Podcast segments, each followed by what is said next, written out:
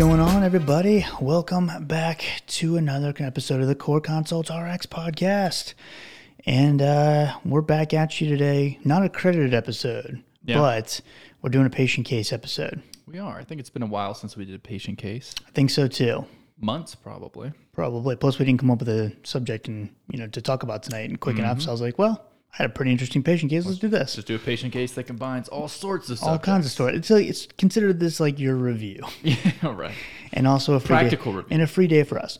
But Right. uh, yeah, so um, getting things uh, started off, we'll do a patient case. Um, how's uh, we? I don't think we've just checked in like in a while. How how's everything going on your end, man, with work and everything? Good. Just cruising. You know, my uh, Still liking it? yeah, yeah. My kid turns two in a few months. That's crazy. I know. When are we gonna have him on here? Oh, yeah, he, Let's he get his let's on. get his thoughts on get his two word. Uh, yeah, he can say thank uh, you. Tanolol. He says choo choo a lot. Does he? For his train, That's good train enough. set. Yeah. Yeah, guy gave us like a um, train set basically for well, not basically for free. We went and picked it up. Like uh, it was nice too. Like a like remote control one, No, or like no. one that you just yeah, attach. attached together the whole That's cool. table with the set and everything. Sweet. it's very nice of him. Very cool. Yeah, yeah. How about you? Can't complain, man. Still trying to. It's such a difference, like with this new job that I'm doing, doing like more critical. It's like critical care management, like ambulatory care mixed in. But there's a, because the chronic care part is there. It's a lot of documentation, way Yeah. more than I'm used to. You know, I'm not a big documenter. For like insurance purposes. Well, no, just like how we have to bill for it, Right, right, um, and like what you have to like capture as far as the claim. It's just like a lot of, and they have we have software that we kind of plug in the information to it, so it makes it as easy as a you know, not as easy as it probably could be, but easier than it would be if you were to type thought in, about it and for tried, sure. tried to make it streamlined. yeah, lots of templates and stuff, but Yeah. definitely still a, a learning curve for me. 'Cause I'm, I'm used to just typing my own quick stuff over at the FQHC world and just Was like, it pretty "Good much enough?" freehand for the most part? Well, I mean, we could use templates and stuff, but it wasn't like I didn't have set things Mm-hmm. That that, you I had to needed to, doc. include. Yeah. Yeah. I mean, Yeah, yeah, it was just a lot less strict, yeah. But it's all good. Yeah, enjoying it. Can't complain. My, my son's almost one, which is nuts. Nuts. Crazy. He's gotten four or five teeth coming in the top right now. Really? Mm-hmm. Ugh. They're they're cut through already, so he stopped the, the crying stuff. He, but he'll keep uh he keeps bumping his mouth on like Yeah. the coffee table or something because he's trying to like teeth on it Yeah. and just loses his balance. And I'm like, oh, okay. All of Nathan's the front part of his crib is just chewed up like a uh, you know like a rodent, just like like a rodent. Even our coffee table. I was talking about our coffee table earlier. Resale Just value. huge It's bite marks all down. around the coffee table. He just loves biting wood. Just when he was teething, that's what he did. Oh. Just like would grab and just like jump down as hard as he could. Can you imagine like your teeth hurt that bad that you're like. I, I just got to chew some wood. This will this will make me feel way better. Got to bite down on something really hard. Anything that'll make me feel better. Let, let me chew on wood. It's a very satisfying feeling. That's crazy. Yeah. All right, so let's jump into this patient case, and uh, I got to figure. I guess I can put it on the website, but um, I'll uh, switch over. If you guys are watching the video version, I'll switch over so you can at least read it on the screen. Yeah. But uh, 57 year old male patient, sickle cell disease, um, reduced ejection fraction heart failure, type 2 diabetes, dyslipidemia, hypertension, primary open angle glaucoma, dry eye disease, constipation, GERD, and obstructive sleep apnea. Comes to your clinic to establish care. Uh, his primary concern today is the number of sickle cell crises that he's been experiencing. Um, he's had three ER visits in the last five months. Um, he is uh, having significant constipation daily due to his maintenance opioid regimen. Um, he also reports difficulty controlling his blood glucose. Um, he's experienced six hypoglycemic events, and uh, the, the hypoglycemia has ranged between um, 65 on the higher end down to all, as low as 42. Um, and he's confused as to what he's doing wrong because he feels like he's trying to watch what he eats and keep pretty good track of his diet and all that. So he's, he's a little bit frustrated with his blood sugar. Um, he's also concerned that uh, he's having vivid nightmares almost every night. Um, he he says that they're like disturbing, but it doesn't like keep him from wanting to like go to sleep. And he doesn't have any sort of like at least that he can remember any kind of trauma or any like thing that would indicate like a PTSD workup or anything like that. I had a nightmare last night. Did you? Yeah, well, sometimes you have one and you wake up and like I don't know, it's kind of jarring, you know. I didn't want to go back to sleep. Really? Yeah, I did not like it was unpleasant. Mm, Yeah, It's not good. That's Well, why I'm, I'm commiserating with the yeah. Imagine that just every night. I. Well, I asked him if it's if it's bothersome and, and you know if it's something that actually causes him anxiety. And he's like, nah. He's like, ah, it's, they're pretty creepy dreams, but I just get over it. I was like, right on, man. there you go. But uh, um, he also asked about uh, an artificial tear because he's been using the Refresh Optive, which is a carboxy methyl cellulose based product, and um, it doesn't seem to be working anymore. And uh, it's a little, you know, just wants a recommendation on that. So lots to unpack. Oh, and and I didn't have this in here, but just to, for reference, um, the patient does have GERD, and then as we'll get shown the meds, he's on Nexium twice a day and famotidine, and still having horrible reflux and regurgitation Yeah. and bloating almost daily, and uh, is very frustrated about that as well. So rough, rough uh, situation I'm sure his constipation isn't helpful for the bloating and Yeah. that sort of thing. for sure. Yeah. Um, want me to go through some of the meds? Yeah, yeah. Go through the med list. I'll- So there's a number of them. I'll try to group them a bit. Um, so he has a number of blood pressure and um, uh, and um, diuretics, but losartan 100 milligrams a day, atenolol 50 milligrams a day, torsemide 20 milligrams four times a day, notably, um, metolazone 2.5 milligrams two times per week, and then amlodipine 5 milligrams per day. So we'll go through those and see what we can look into optimizing further. But um, he also has some um, lipid lowering therapies, simvastatin 40 milligrams a day, fenofibrate 160 milligrams a day. Um, he's on an interesting insulin regimen, Lantus 40 units twice daily, as well as Humalog. And the way they have the Humalog written is five units with meals, but only if his pre-meal blood glucose is over 150. So we'll talk about that. Um, metformin ER 500 milligrams twice a day. Um, and then a few other uh, miscellaneous things related to his other comorbidities. Hydroxyurea, 500 milligrams, two capsules daily, but he admits to being um, somewhat non adherent with that. Uh, Mike mentioned um, the latanoprost that he uses nightly, um, Nexium, 40 milligrams twice a day, as well as famotidine, 40 milligrams a day. And then um, he's on the opioids, like Mike mentioned, OxyContin and oxycodone. And then he, for the constipation, he uses Miralax and bisacodyl. Yep. Um, you can see from the uh, vitals here that the blood pressure today was 165 over 89. Heart rate is 82. Sodium 137. Potassium 3.6. Glucose was 253, and uh, it was about two hours after he had eaten a light lunch when he had this, the blood drawn.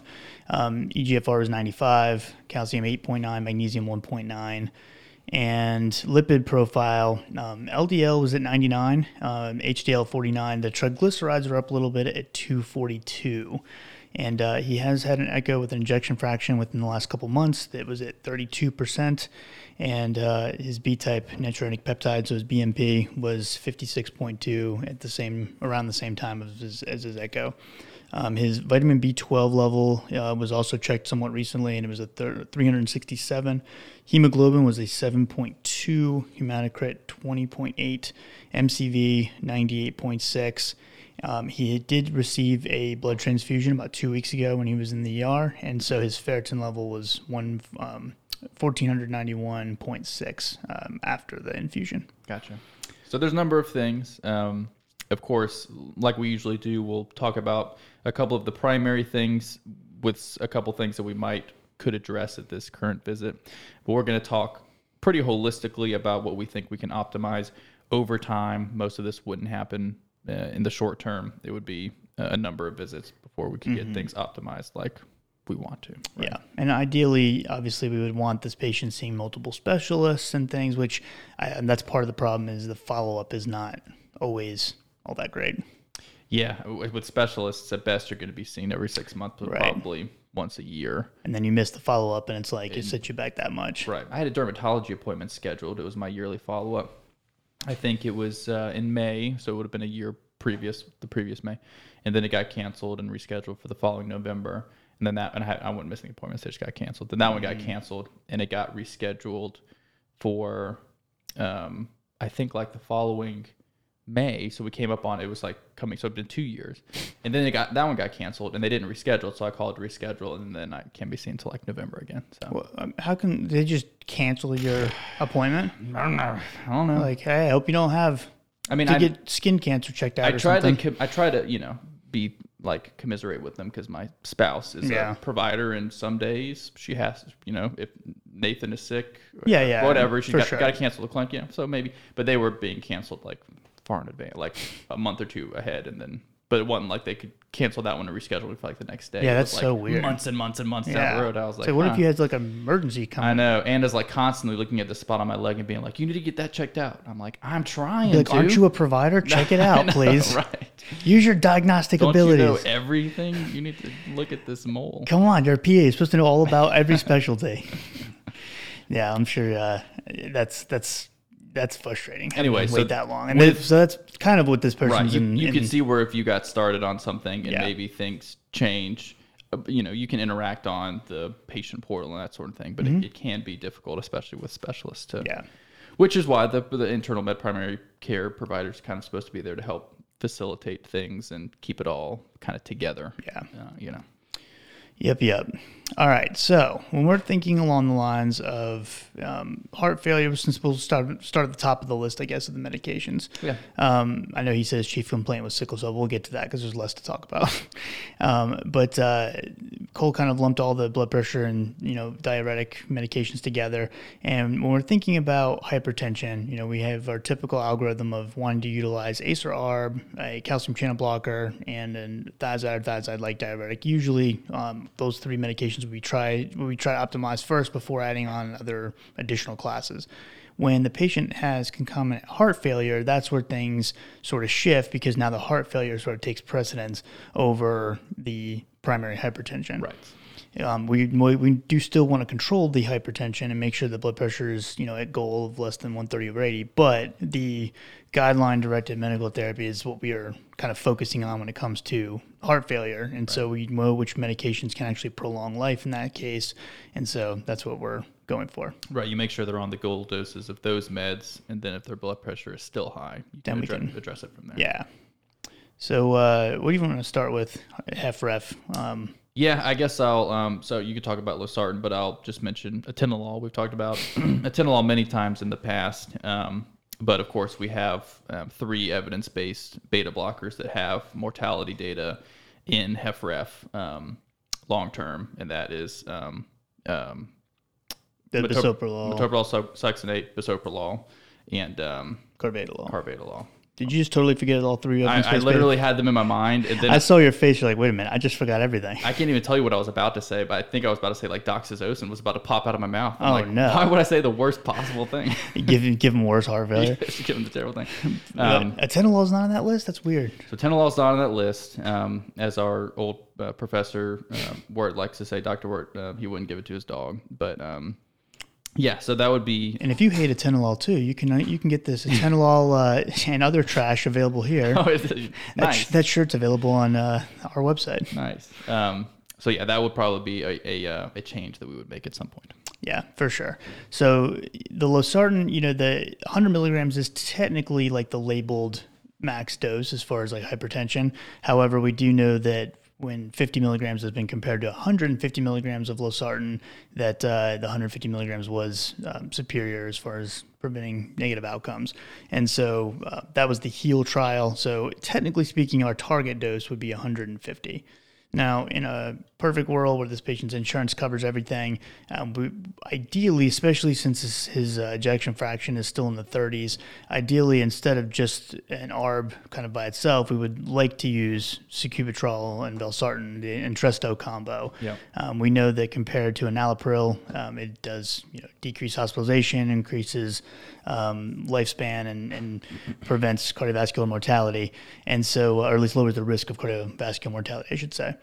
But uh, better option overall. Um, so that would be you know ideal if we could get him on Entresto, but if not, at least we know that we can bring that dose up of the losartan a little bit towards that target dose. Right. And then, like Cole said, um, with atenolol, uh, we know that just in the realm of hypertension, even though it's a selective beta blocker, atenolol, um, that meta analysis that you've probably heard us talk about multiple times from 2004 in Lancet, uh, basically showing that compared to placebo, it didn't really improve outcomes or change outcomes. So it lowers blood pressure, but doesn't actually reduce the risk of cardiovascular mortality, MI, stroke, things like that. And uh, when it comes to comparing it to other antihypertensives, then it actually has been shown to increase the risk of harm, including cardiovascular death and stroke. And so it's just not a great option overall for hypertension, let alone in heart failure when we know we have three evidence based beta blockers.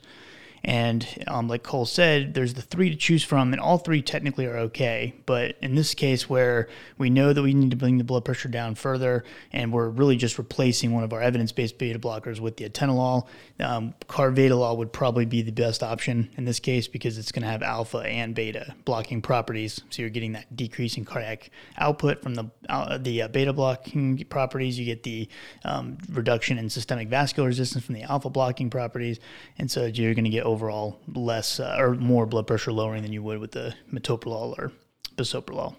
Yeah, he's still floating around, like Mike said, 165 over 89 uh, for his current blood pressure, despite his current regimen. Um, but yeah, I'd imagine an increase in losartan switching to a different beta blocker would bring it down significantly. Um, he's taking uh, a fair amount of diuretics. He's obviously had heart failure for um, a while. So generally speaking, when somebody's a new onset heart failure, they'd probably start with Lasix, um, and you know, kind of depending on how significant their fluid retention is, they would use that as needed and kind of bump up and down the dose or kind of change around how they're dosing. So the fact that he's on torsemide four tablets a day and metolazone two and a half tablets two times a week um, means that he's probably been past that point uh, for a while. So um, there are a couple of other um, evidence-based therapies for HFrEF that can be considered. Um, spironolactone, aldosterone antagonist could be considered, um, and that would drop his blood pressure significantly probably as well. Um, and then we'll talk about it with a diabetes section too, but an SGLT2 inhibitor is another option too, right? Yep. And uh, so, you, did you mention the the thirty minute? I didn't timing? talk about the dosing. So as far as the metolazone as well, that and I have read some somewhat recent literature that said that maybe this isn't as important as we, you know, once thought it was. However, if you're trying to optimize, in like this guy's case, we're trying to limit, you know, the electrolyte wasting and all that good stuff. Um, you know, it's worth a shot. But if we're giving the metolazone in order to sort of give a synergistic response, um, you know, enhance the response of the loop, uh, the loop diuretic, then we would want to give the metolazone around 30 minutes prior to the dosing of the furosemide so that it has it, it does take longer for the metolazone to get absorbed. And um, then by the time the furosemide is there and the metolazone's already activated you know the in the distal and proximal convoluted tubule for that matter. And it's ready to shuttle some of those electrolytes back into the loop of henle to allow the loop diuretic to work on them a little bit more so um, 30 minutes prior to the loop diuretic dose and uh, hopefully that will give him a little bit more bang for his buck Right. and uh, I'm going to switch over to my computer screen if you're watching the video version because the uh, this is the 2022 guidelines that we've talked about in a couple episodes, but um, you can see where they basically want all five of those classes that Cole was talking about kind of right from its stage one. So as quickly as we can get them established on these medications and start titrating the dose up, um, that would be the the best option, you know, for the patient's longevity and overall well being and all that.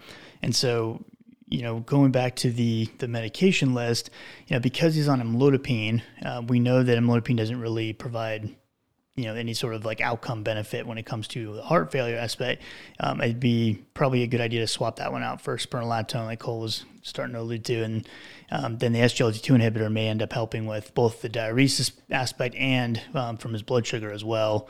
And uh, his kidneys are good now, but um, with sickle cell disease and all that, you know, we do right. still want to protect the kidneys and, and whatnot as well. So right. SGLT2 inhibitor might come in clutch in this case. I would think so. And while amlodipine isn't like contraindicated in heart failure, right. like you wouldn't want to use other calcium channel blockers, like non-dihydropyridine non-dihydros, yeah. calcium channel blockers. Especially if his blood pressure wasn't as high as it was and he was having trouble tolerating the gold doses of the other medications, which he may once we get him on all of those. You definitely wouldn't want him. amlodipine on board because we don't have at the outcome data that we do with the yeah. other ones. And I think it was the Praise 2 trial that um, showed that it doesn't improve outcomes, but it also doesn't improve or doesn't cause harm, like Cole was saying. So you'd save amlodipine for a case of you have all of the evidence based medications on board, optimize the dose as much as they can stand, and then the blood pressure is still high, right. then you could add on amlodipine if you really needed to. Which, like we talked about before, is addressing the primary hypertension after you've addressed the HFrEF. Right. Yeah.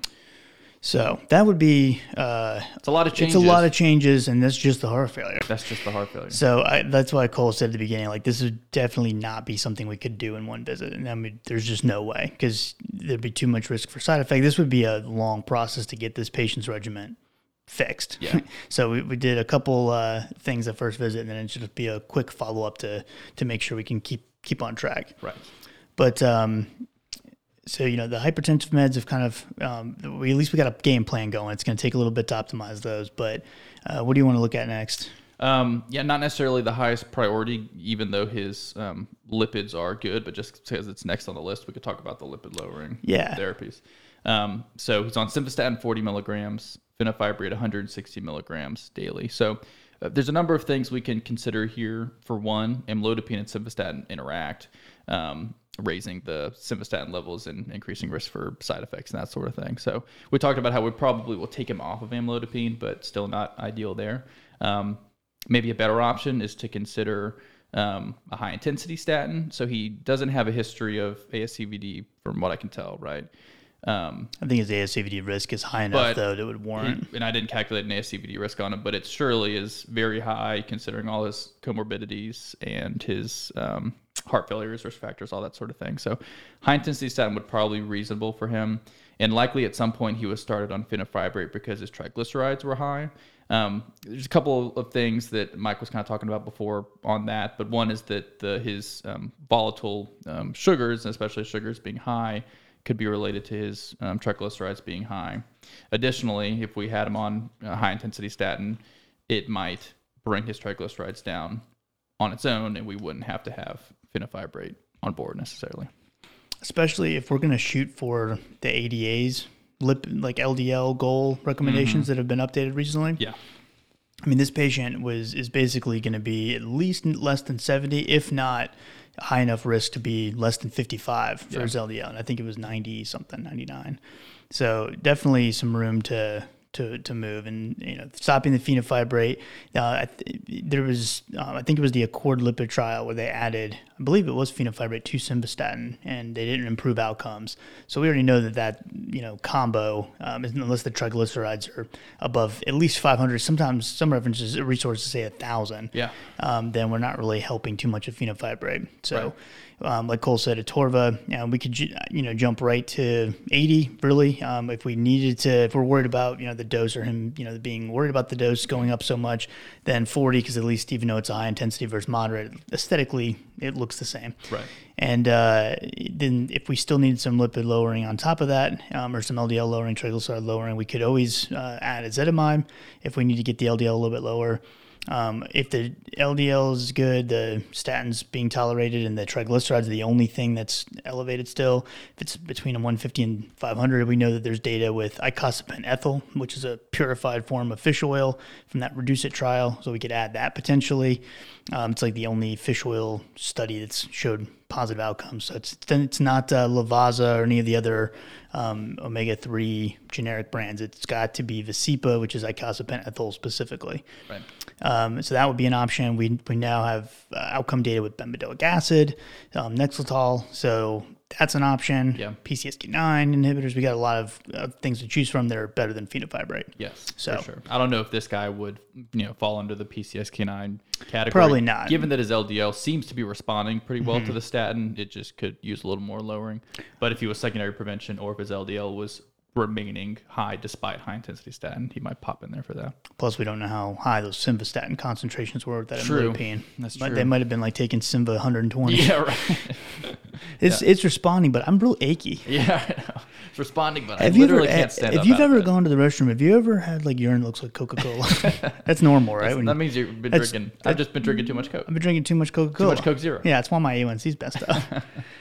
All right, so we got a plan for the the statins. Yeah, and Um, obviously not high at all on the priority list at Yeah. the moment. Probably like fourth. Or nonsense. Keep the atenolol, change the statin. But uh, yeah, no, definitely a plan for that one. And um, actually, one of the things we did end up changing because we were trying to simplify the regimen, and so Simva and Pheno combined to give atorva 40 is what we ended up going with Yeah, just for I think as far as changes go, even if it's a, an additional change, removing something or simplifying Oh, yeah. something is something that you can They you can do a lot that. of that within a single visit It's just the adding on that um, that, that you have to do over People don't visits. people don't like all the, all the adding on. they, they like, like taking. On. They're all about taking away. But there's the you know there's a lot of providers who don't like adding a lot of things on at the Yeah. same time either because if there's a side effect or if there's an issue, ugh, we don't know which one it was. right, Maybe a hundred percent So. for sure. And uh, so that takes us to diabetes, which is something that's been frustrating him, uh, and and he's a little bit. Uh, higher on the priority list. higher on the priority list, and he's just confused as to why he's putting so much time and effort into his diet and all that, but not getting the results. Having hypoglycemia, definitely concerned about that, and the the time of day that the hypoglycemia is happening is doesn't seem to be like predictable. Um, he's been trying to eat steady meals. He doesn't skip meals, and uh, so th- the first thing that kind of struck struck me was the fact that he's on two doses of basal insulin a day plus three doses potentially of prandial insulin. Yep. Um, and then metformin, uh, which is is good. We know that metformin, if a patient's on insulin, we add metformin, that decreases the you know total daily Insulin burden. requirement of yeah insulin burden, and um, it also can cut down on um, major cardiovascular events. It can cut down on the weight gain you see um, from um the the insulin. You know, long term, it can even lower. It obviously helps your body to utilize that. You know, exogenous insulin better, so it makes you more insulin sensitive. So, um, What was the new guideline that didn't um, say metformin for everybody? ADA? That was ADA. Mm-hmm. Yeah. So, I mean, really, this patient should have been on an SGLT2 inhibitor first off, and then I would have wanted to, to go with a um, GLP-1. GLP-1 Yeah. um, before jumping to prandial insulin. Yeah. Um, but Which I guess historically, were you able to see if you had done any of that stuff? no, before? it was, and I don't know if they were just worried about insurance covering it or what the case was. But, um, you know, the first thing that caught my mind though was the basal dose because um, this patient is basically getting 40 units twice a day of basal and then like maybe 10 units total of prandial insulin. Yeah. So that's not a great ratio um, for someone who's been established on insulin for a while. Um, A1C is is not quite controlled, and because the patient is uh, having hypoglycemia, that obviously raises concerns as well. His glucose today was 253. Yeah, and I don't even think. I included the A1C, but it was a, it was a 8.5 basically. Um, and so, uh, with that being said, um, I think we've talked we talked about over basalization We've mentioned it sometime at least once. yeah. So the the thought of like going just continuously going up on basal insulin is a little bit skewed. Like the more you go up on the basal insulin, the the, the higher you go up, the less impact those additional units will make because you eventually get like this plateau effect mm-hmm. to where eventually you can get to the point where you're that you're causing over basalization and you could potentially just worsen the patient's overall blood glucose control because you're just giving too much basal insulin. Um, it's something that I feel like ever since I started like like thinking along those lines of overbasalization after I talked to talk to the endocrinologist that one time a while ago, and I feel like I've noticed it so much now that Yeah. it happens all the time. Yeah.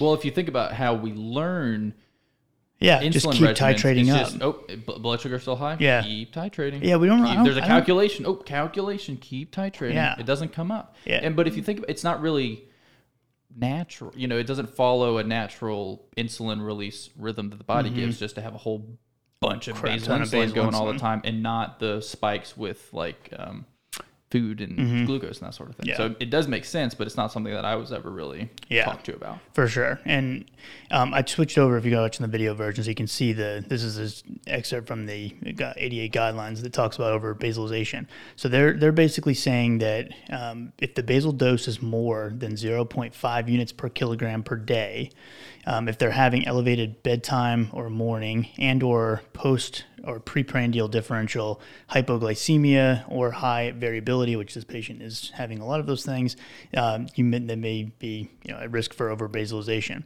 So I calculated the units per kilogram per day, and it was basically one unit per kilogram per day. So it's twice as much. And 0.5 is being a little generous too, because I've seen some resources that say 0.3 and higher is overbasalization. So he's getting way too much basal insulin, way, way, way too much, and not enough prandial coverage, or at least not, you know, using it properly. Right. So with the first thing I would do is back down way down on the basal dose. Probably if there's on 40 units twice a day, I would probably you you could realistically get away with probably like 25 units twice a day at first, and then maybe even less. Yeah. Um, in fact, that, the one endocrinologist that first kind of like was talking to me about this in depth was like, if they're on 80, 90 units of Lantus, I'll just cut it in half, um, like right away, and like they'll get better. Yeah. And so I thought that was kind of interesting, but um, I haven't had the uh, the stomach to do Yeah. just to cut it in half yet. But um, You'd have to be like, yeah, so you might have to use a lot more Humalog for yeah. the next few days. I really hope I did the math right on this. This endocrinologist seemed like a real straight shooter. But uh, you know that would be the first thing I would address is back that down, and then as long as there's no contraindication to him having uh, a GLP one, I would probably try to utilize that over the basal or the uh, prandial insulin anyway. Maybe or his triglycerides were high in the past and somebody got nervous about that. pancreatitis or something. Pancreatitis. But I mean, along with the steps we've talked about, I don't think we could probably take away that concern. Yeah. Um, with the GERD, I, the only thing I would be worried about a little bit is the if there's any sort of like um, um, gastroparesis Yeah. happening. Um, diabetes has been not crazy uncontrolled, but he's had diabetes for a while, so that could be an issue. And also, if there's any sort of like concern, I guess, you know, if, if they're not producing insulin anymore, there's always that risk of, you know, if, I, I did look and see if there's a C peptide or any of the autoantibodies like the GAD65 or IA2 um, islet autoantibodies, and uh, didn't see any of that stuff. So I think it was really just a matter of. And he, he he couldn't tell me if they'd ever you know he'd never heard of like the once a week options or anything, so decreasing the basal dose you can keep the metformin, um, but really if if the if one of the options to get rid of the metformin would make it more him more willing to, to use the SGLT2 inhibitor or something like that. I would definitely swap them out if necessary. it's more important Metformin, yeah, is not what I'm worried about. And then I would try to use the GLP-1 or the um, tirzepatide, the GLP GIP, Mm-hmm. uh, if that's possible. Which probably would have to use the GLP-1 first for insurance purposes. Right. But uh, just really watching the the basal um, dose in, in patients. If, if they're even if they're only on basal insulin, you still don't want to over basalize the patient.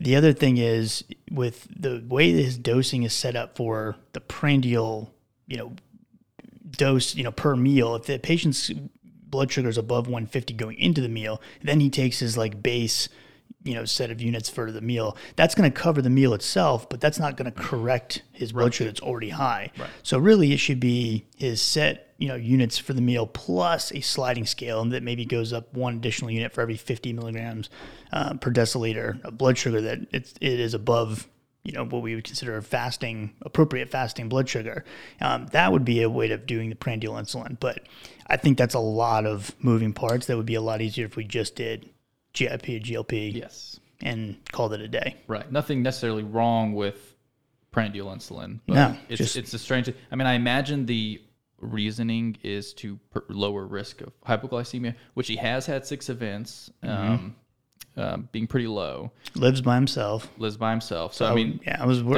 I'm, concerns there, but um, yeah, it seems like the better option would be to try to attack the the postprandial with the GLP. yeah and if if we had to use insulin in this patient like in a more strict insulin regimen then getting him on a continuous glucose monitor that has like alarm systems and stuff did i tell you we we were i did we did some diabetes training thing at work and uh, they gave us libres to put on so I, I was wearing mine and me and jem were trying to see whose blood sugar was better but then i forgot to like turn it off when i went to sleep at night and so my blood sugar hit like 68, 69, which I, I mean, I felt fine. I was sleeping and, uh, and it was going off and I was like getting so mad because I could not tell what the stupid alarm was. And I was like trying to make it, I thought it was my phone alarm. And so I'd hit it in like every 10 minutes. And finally I was just, I was so mad at it. I was just making a joke because I was just trying to, because Jim was frustrated because we couldn't figure out why I was going off. And I was like, oh no. She's like, what? I said, I'm hypoglycemic. I was like, do something.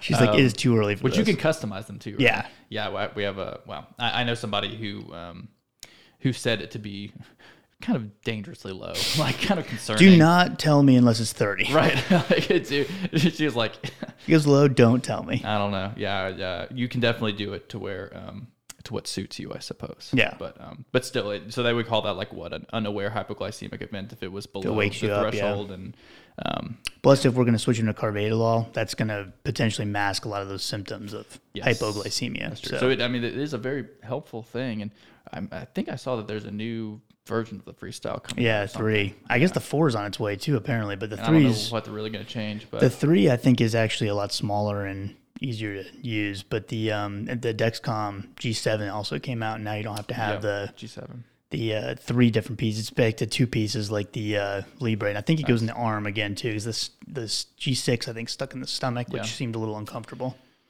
Yeah, so I mean, you know, and and you can get those approved with, you know, volatile blood sugars and stuff these. Yeah, days. if you have a patient on this insulin regimen, even if they're Medicare like this patient was, um, you can if you go there's a, a full sheet on Dexcom's website that's the Medicare approval Yeah. sheet that you can utilize. yeah. So and you might run into high cost shares or something like that with Medicare plans, but it's definitely something to yeah, pursue. there's ways to get to do it. Yeah. it's it's it, unless you're like in a retail setting, it's going to be a lot harder. You really Right. need to be in a clinic setting You're to in a get all clinic the setting, paperwork have some, done. have some support staff, or you can do it yourself. Then, Yeah. um, that it's it's doable. I am my support. Yeah. Just kidding. That's not true. Um, all right. So um, we'll, we'll save the, I guess we'll save the sickle cell for last, but Sure. um, the patient's also on a crazy amount of uh, acid reducing agents. Yes. Um, esomeprazole 40 milligrams twice a day, famotidine 40 milligrams daily, still having tons of reflux.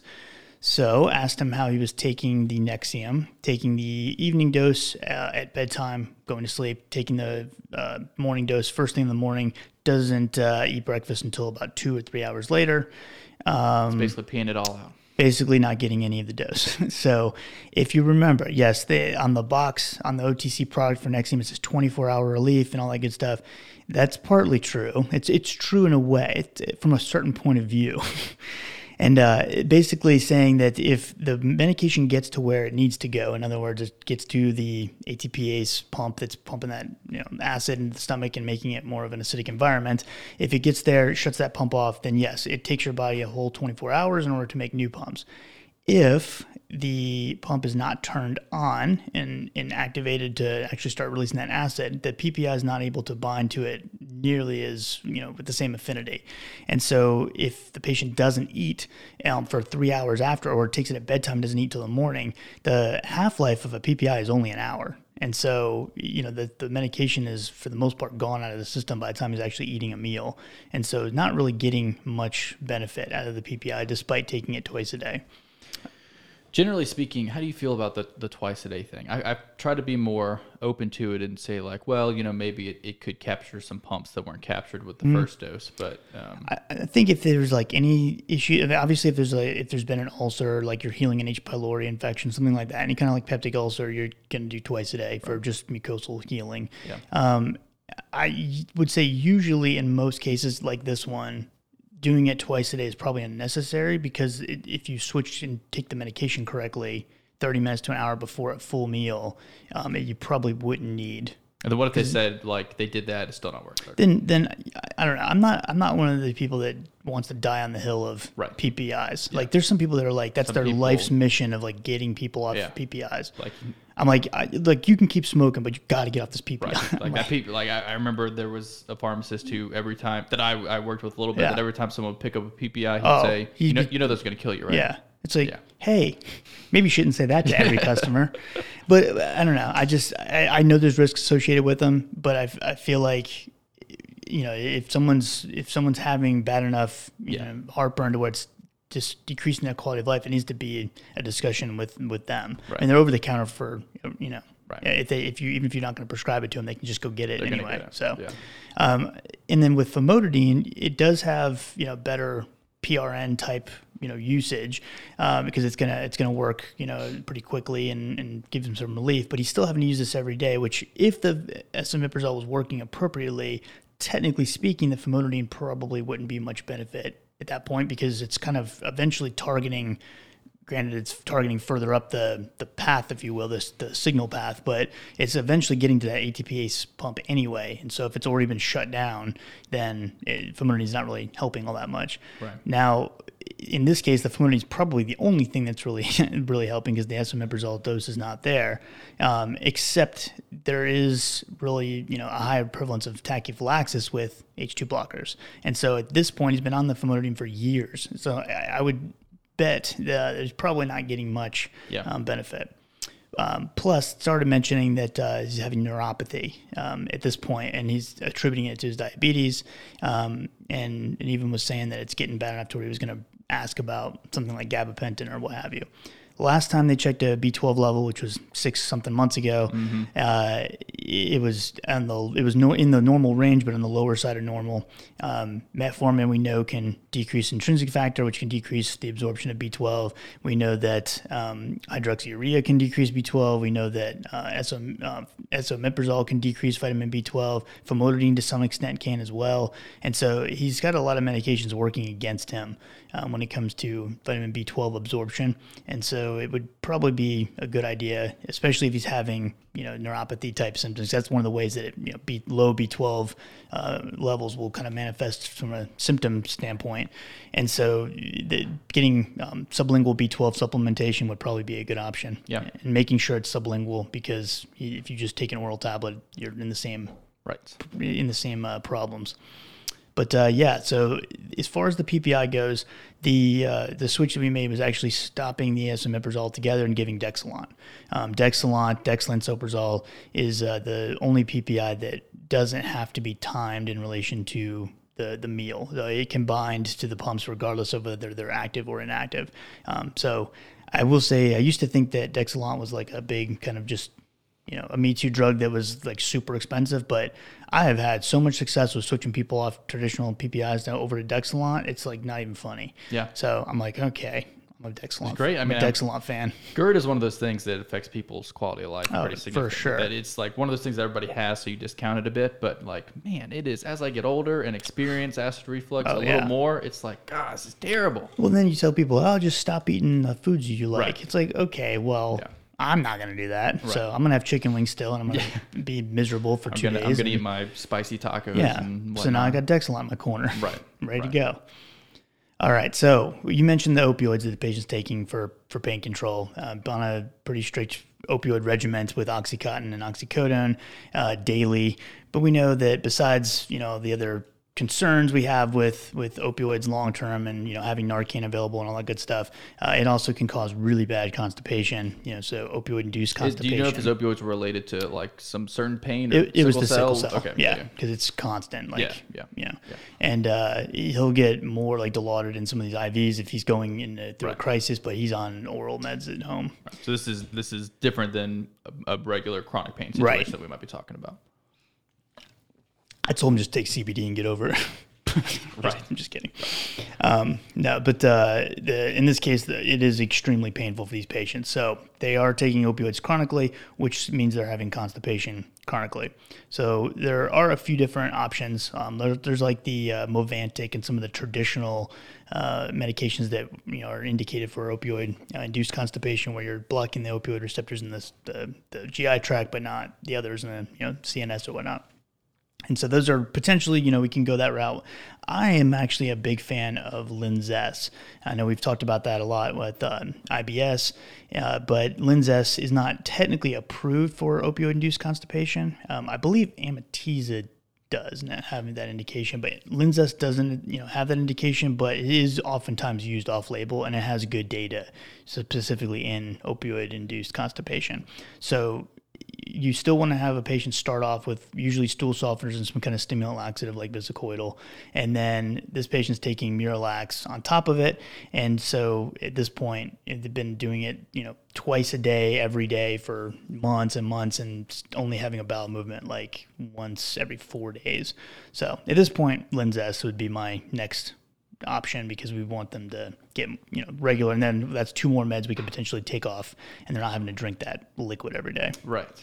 So it's uh again it, it's almost cost you know i'm fortunate because i work with a clinic that is also associated with a 340b pharmacy and linzess is one that you can get fairly cheap with 340b so um, i'm gotten a little spoiled with that but there's patient assistance programs and different options and things like that to get it. And i feel like a lot of insurance companies do cover it now if as long as you've tried some of the other things. If it's off-label, it might be a little more difficult. that's yeah that's true but just say they have constipation. Just just lie on the ICD-10 codes. That's the way to do that.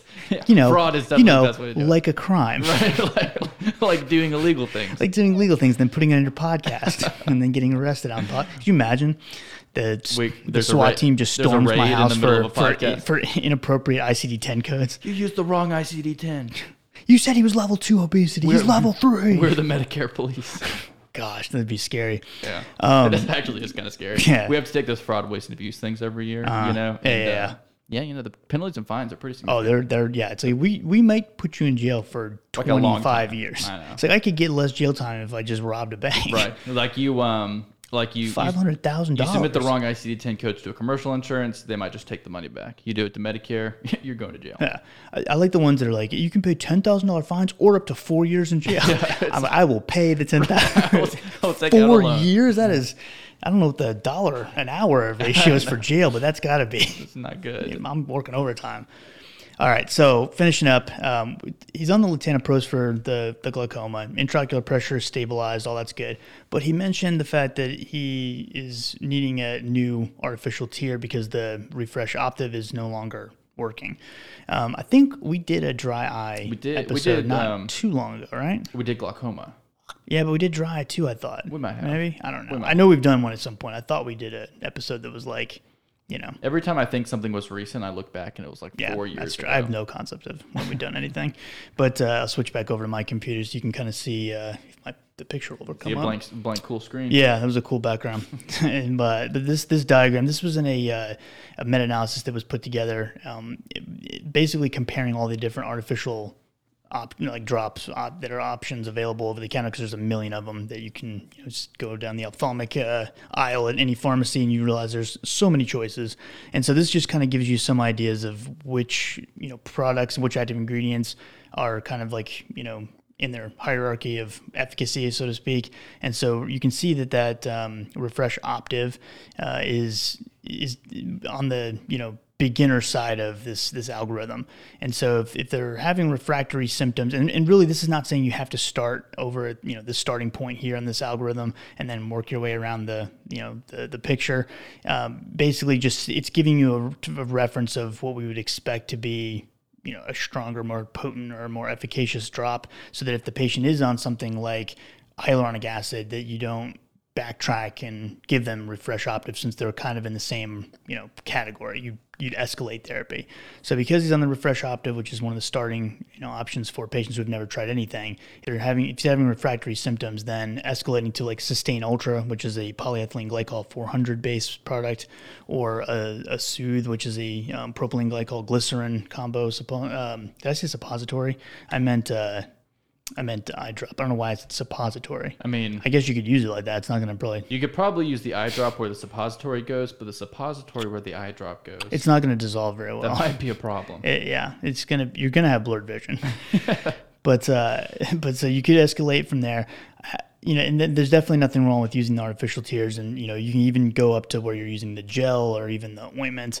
Um, I I will say the the latanoprost, and it depends on how long he's. You know, he may have just had chronic dry eyes for a long period of time, but uh, the latanoprost, the, the formulation's been around for a long time. It's got a generic version. Um, it does have a preservative in it, which we talked about when we covered glaucoma, that um, benzalkonium al- uh, chloride, the uh, back. And basically, the longer you use that, it can disrupt the kind of the surface tension in the eye and, and worsen dry eye disease over time.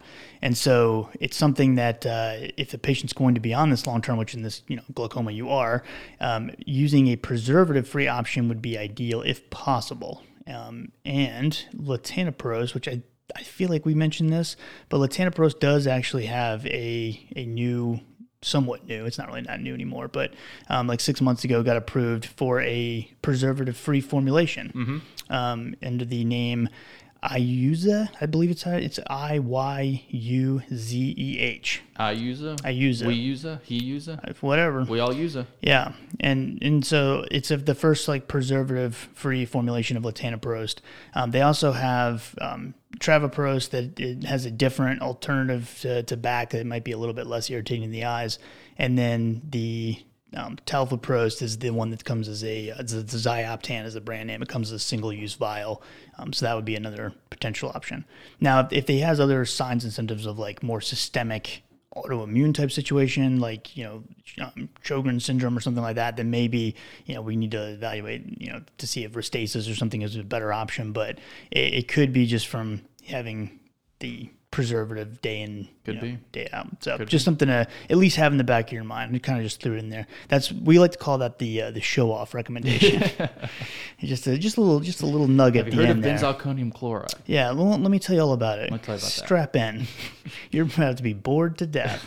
Um, so it's the last thing the sickle cell? Yeah. So the patient is already on hydroxyurea. We know that that's kind of ideally, you know, the the first line option for preventing um, the sickle cell crises. And the the issue is the adherence. You know, it can cause a lot of GI issues. Um, could be, you know.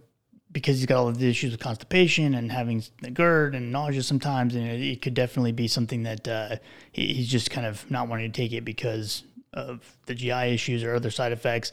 Um, in this case, we talked more about it, he's like, "Ah, I don't know, just because it's got so many, you know, it could have so many negative effects on the body as far as you know immunosuppressive and you know all those types of things.